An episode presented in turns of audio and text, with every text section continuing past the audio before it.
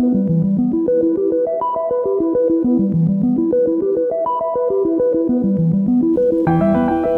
is Everything Happens. I'm Kate Bowler. The first few hours after receiving my diagnosis of stage 4 cancer were just total chaos. But in the midst of it, I remembered someone I had recently interviewed for a book, and weirdly, I found myself dialing her number. Her name is Margaret Feinberg, and she's a popular Christian speaker at major evangelical conferences and the author of a book called Fight Back with Joy. The book is about her own experience with cancer, and I'd love to talk about that in a minute, but I loved her on sight. In an evangelical women's world of ladies with long, flowing, glossy hair and promotional photos of laughing families, she has this short brown pixie cut and an author photo where she looks like she's sharing a joke with her dog. Hours after receiving the news, I found myself dialing her number. I think I said something like, Margaret, it's me, Kate, the girl from last month that interviewed you. And I just got diagnosed with stage four cancer. And then I think I said something really unladylike.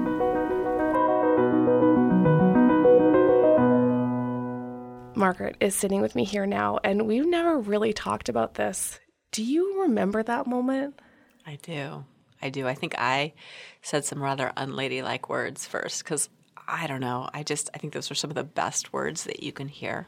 Yeah. Because in in saying unladylike things, it just I was trying to communicate to you. I'm on Team Kate now and forever, no matter what. And I, yeah, I still remember. Mm. Well, you did. I mean, that's that's exactly what you communicated. You found a way to say something like, "I'm on your side. I am with you."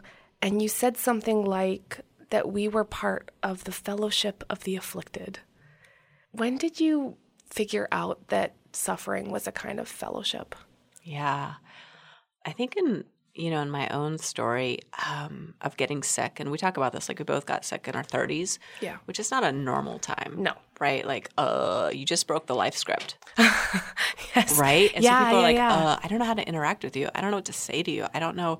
And at that point, everybody around you is young too, and so you become like the first person in their um, world to to kind of like do this thing, walk this strange foreign path.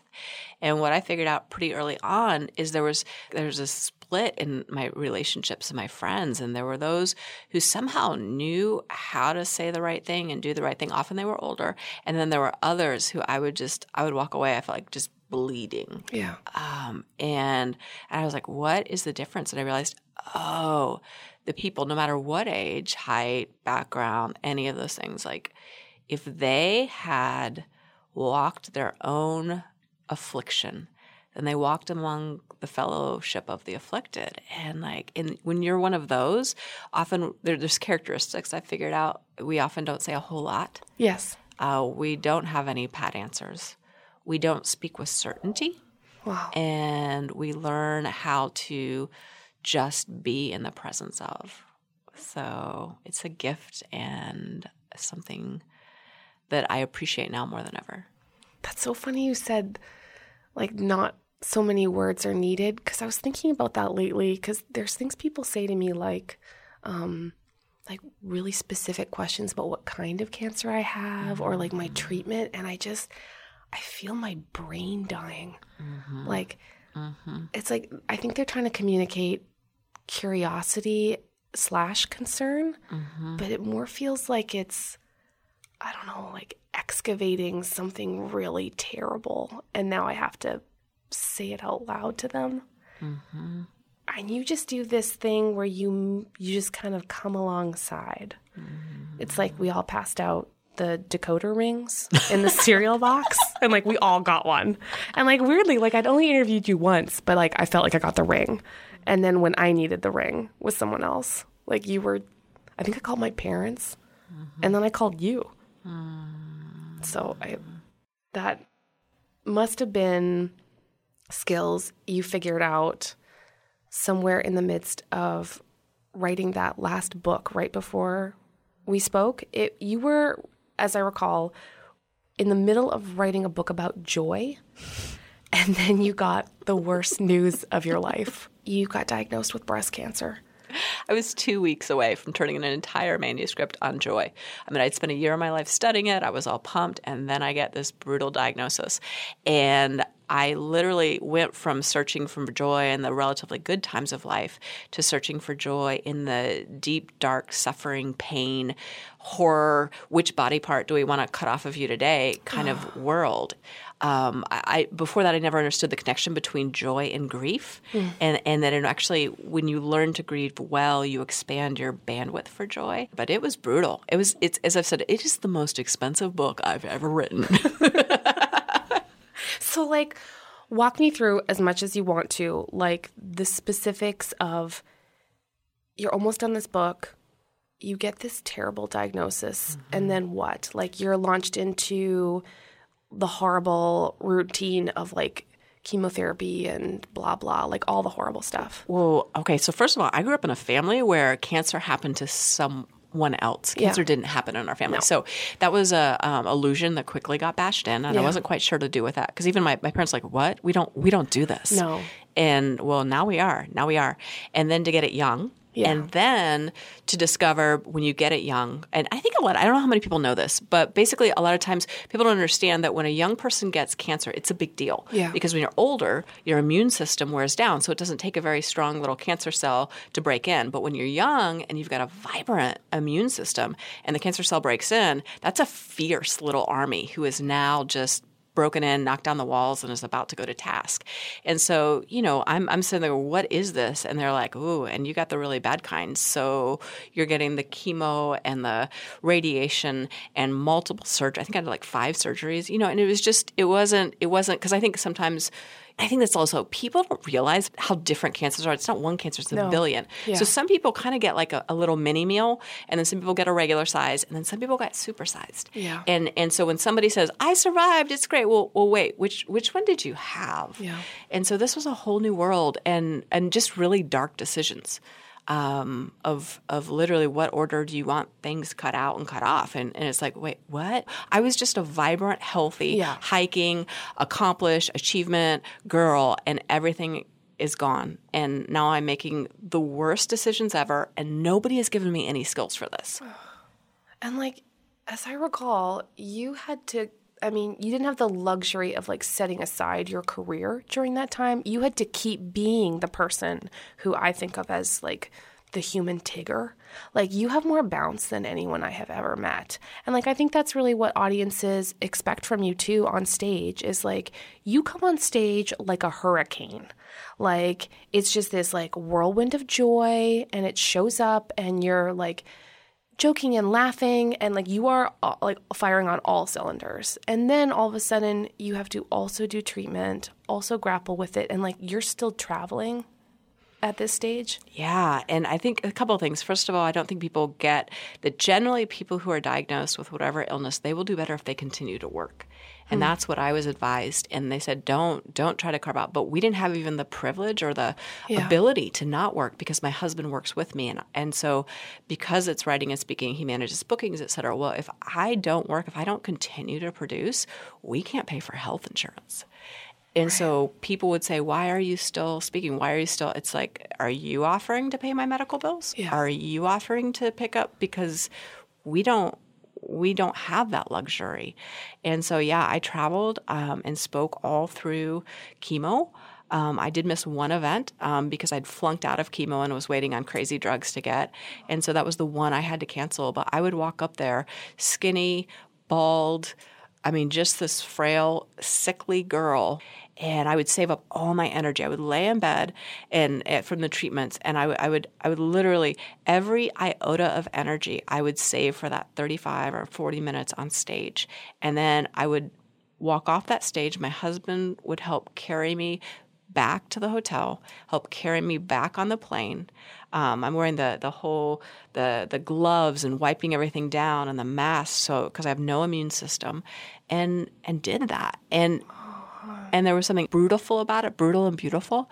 Um, for the first time, because I couldn't even stay to interact with anybody, it was interesting because I was just giving myself, Wow. and I got nothing in return. There was no interaction, there was no accolades. Sometimes there was no applause. There was nothing, and so you leave with this huge vacuum of giving out, getting nothing, being sick.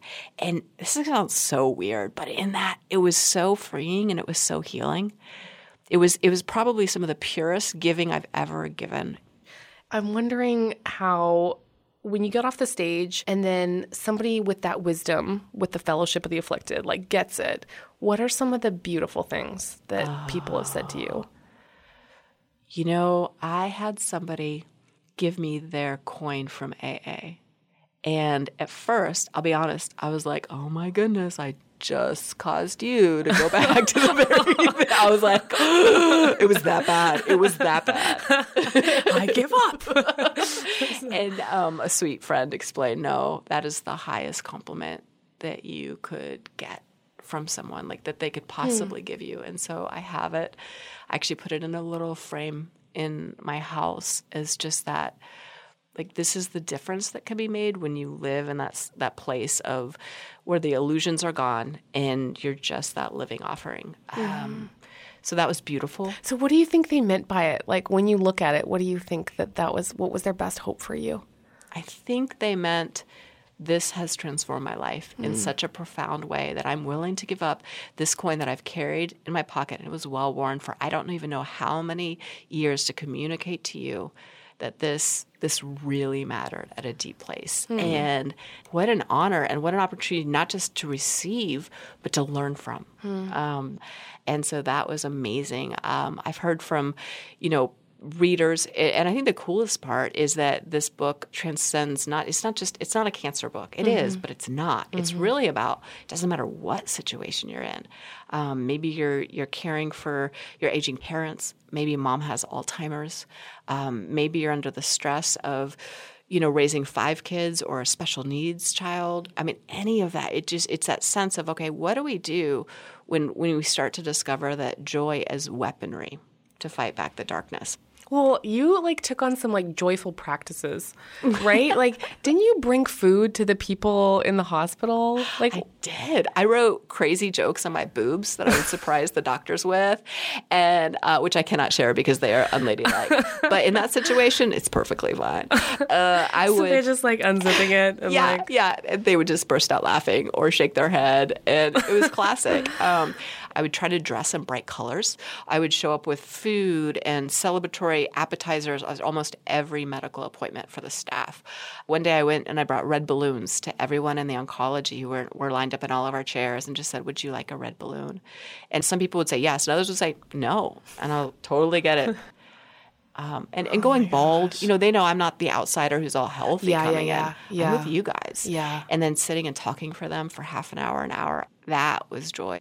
Yeah, I like that though, because like, I mean, that space I used to call it the gymnasium of human pain, because you're like hooked up to these machines, and you look around, and like every single person's having a terrible day, and you're trying to like. That's part of what made me feel like this wasn't about cancer, but it was just this universalizing moment where we're all we can all see each other in our intense fragility, and like there's a weird, you know, and some people are like muffled tears and whatever and other people are like laughing with their friends but like everybody's just trying to get through and everybody's hoping for that little window where they can give and receive being human in these like in a minute where you just don't know what's going to happen like that's like part of the deep i guess maybe the fellowship of the afflicted like getting rid of the certainty is yeah you start to learn to talk to each other without pat answers or cliches or easy assurances mm-hmm. And what's odd about it is that the people who don't use those things are the most comforting people. It's not always what they say, it's the absence of what they don't say that just says, okay, we're here. We're, we're living in a different, on a different island, in a different geographical, spiritual, physical place. And we're all on the same team. We're all fighting for life, which is our most precious gift. And we're going to all do it in different ways. And there's grace for all the emotional spectrum. Yeah. Whatever you're feeling today is fine. And Yeah. you're just, there is this sense of deep love that doesn't, it's not based on anything except love and a camaraderie Yeah. of understanding. Yeah.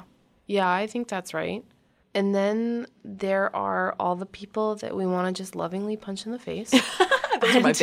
Uh, so, like, what are some of the, like, I got a lot of clueless, like, everything happens for a reason. And I'm guessing that you got a lot of unhelpful suggestions, advice. Oh, no no more recipes, people. Yeah, No yeah. more recipes. Okay, I'm just gonna be honest, like whatever berry or fruit or the worst, the worst was the coffee enemas.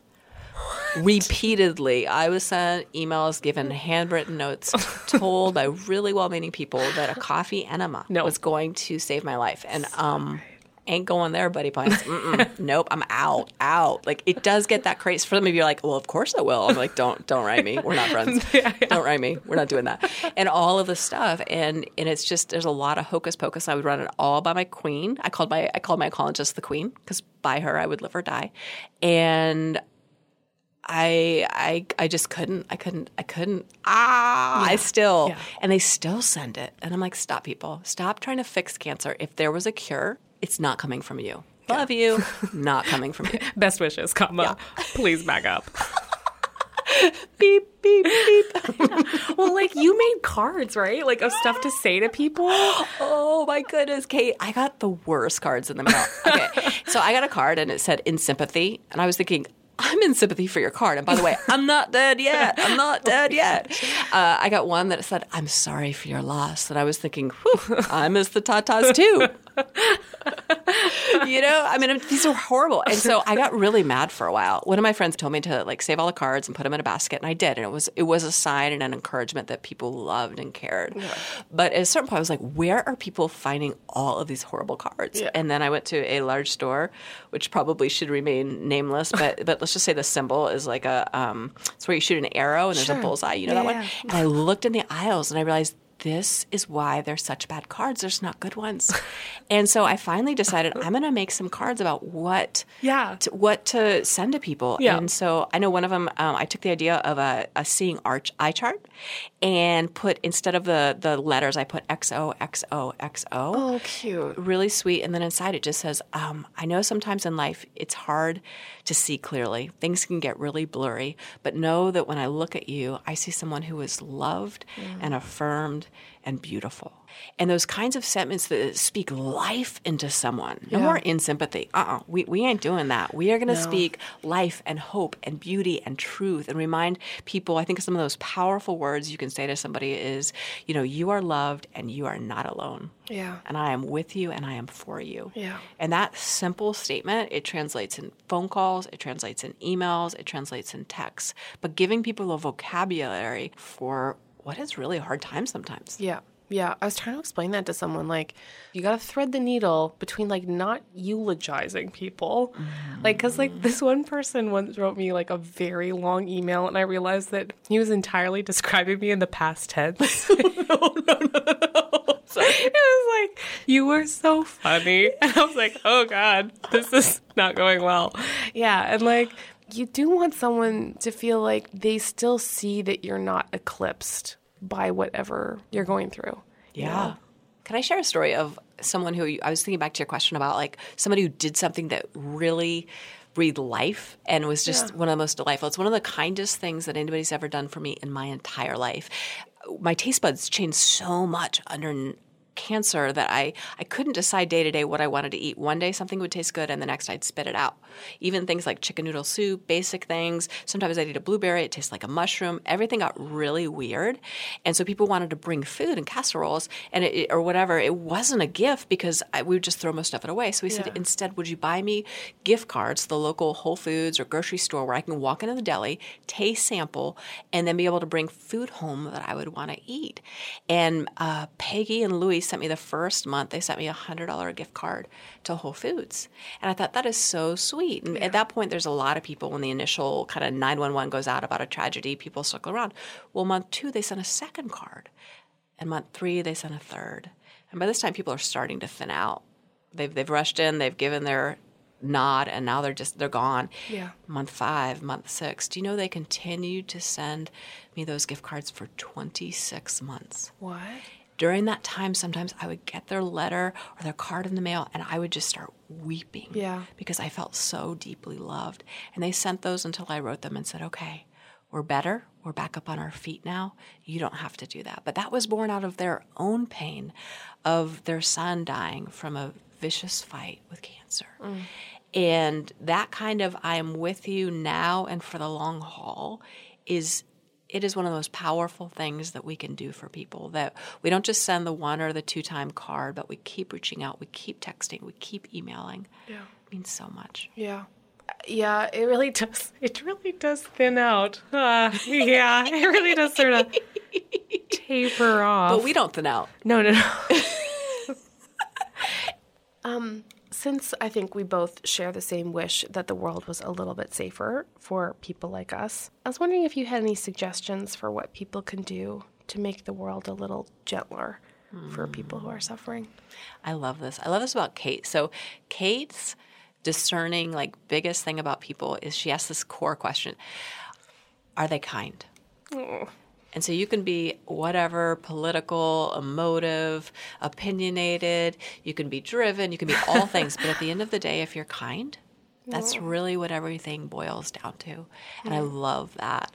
So I think that kindness that you're calling forward is so important. I think for for those who who maybe you know somebody else who's suffering, um, going through a hard time, crisis, and they come in every shape and form and flavor imaginable. Yeah.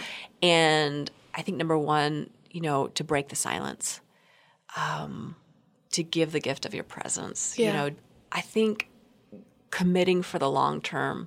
I, I, look to the story of the Good Samaritan. It teaches so many rich lessons. But if you just look at the practicality of it, he picks him up, scoops him, gives him transportation, yeah. helps him find good, comfy bedding, helps commit and pay for the medical needs, and checks back in. Okay, so basically, yeah. just read the story literally and do those things. I know it's just simple, but but if we yeah. do those things, we're we're good. So look at transportation, look at good bedding. I mean, yeah. seriously, you have people right now, they need a better pillow. They need yeah. better sheets because they're spending more time in their bed than they've ever spent. Yeah. Um, maybe you can contribute something to medical bills. Those little things, nobody offers to say, hey, you know, here's here's 50 or 25 or 100 bucks for your medical bills. Just, just put it toward that.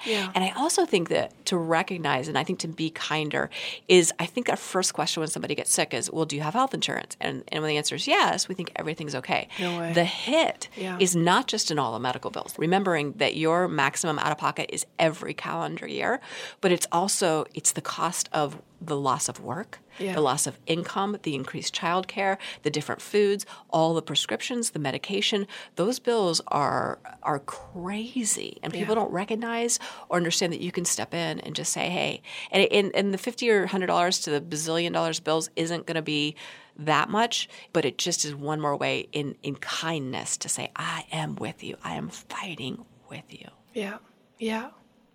Man. What would you add to that? Mm. No, I like this emphasis on practicalities because, like, some of the biggest things people did for me were um, in the like helping sort of stand beside me to fight institutional wars mm. that I was fighting with my health insurance. So, I mean, that's not stuff that everyone can do for people, but just having an awareness that, like, at any given moment, half my brain is being taken up by wondering if there's going to be enough to go around.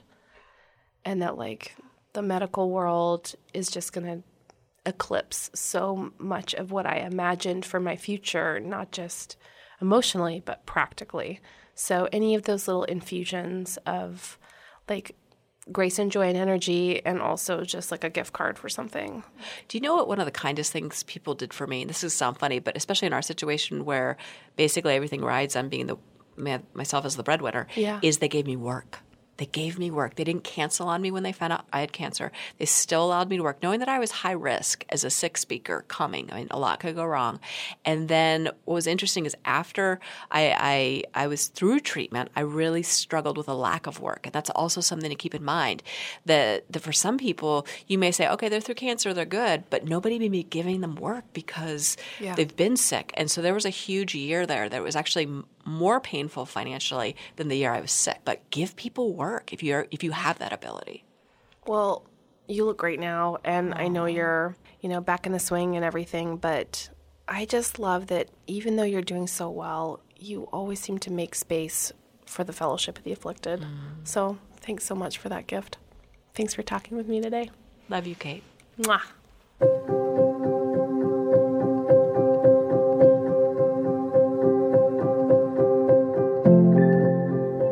Talking to Margaret, it made me realize how seldom I use cancer words and how reluctant I was to even just ask them in the form of a question.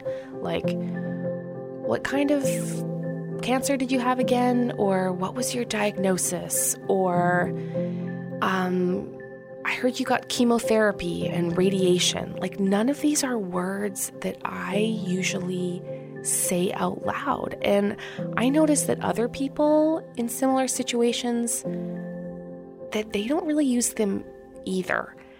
I think part of it is that when I say it, like like chemo, ugh, like even just saying it, like chemotherapy, like it just like I can feel it in my body. Like I remember what it was like when they had to attach it like fluids and and I had to wear it around my waist and it snaked up into this thing and went into my chest and like I can feel these words in my body.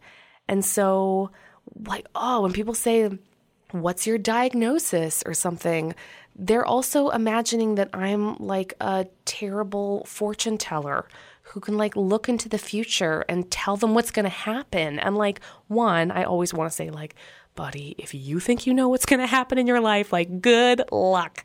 But to me, it just like brings back all of those awful conversations, this new language I had to learn when I got this diagnosis to start talking about my life like a prognosis. Like all of a sudden, I could anticipate what was going to happen. And I immediately learned the dance of avoiding all of those questions and all of those words. So I say things like, oh, I've been in treatment, or now I'm managing illness, but I will do everything I can do to not be really specific. So, like, for instance, um, my book has to be like like labeled as a genre and i found it so terrible that it was going to be like a cancer genre. And not just a cancer genre. I looked it up and it's listed as the like number one release in colorectal cancer. And like i don't think i use the word like colon cancer like pretty much anywhere in the book because one, I don't think I wanted people to imagine my colon. And like two, I don't think I imagined I wanted the word rectal like anywhere near what people pictured when they pictured me in my life. So I just, it, it's, yeah. So everyone's been taking screenshots and like sending it to me, like number one release in colorectal cancer. and I find the whole thing truly horrifying. Every single day, we make dozens of decisions, but we don't know until much later which ones will change the course of our lives. Wes Moore is an author and activist and knows all about what it means to come to the fork in the road. Listen to our amazing conversation next time.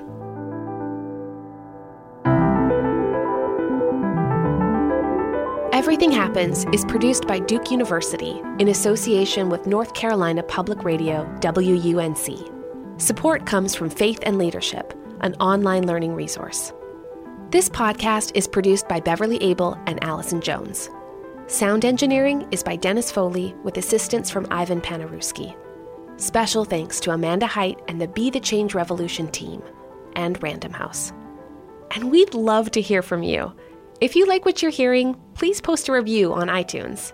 And while you're there, be sure to hit that subscribe button. You can find me on Facebook, always, Instagram, often, and Twitter every day at Kate C. Bowler. Let's chat. Until next time, this is Everything Happens. I'm Kate Bowler.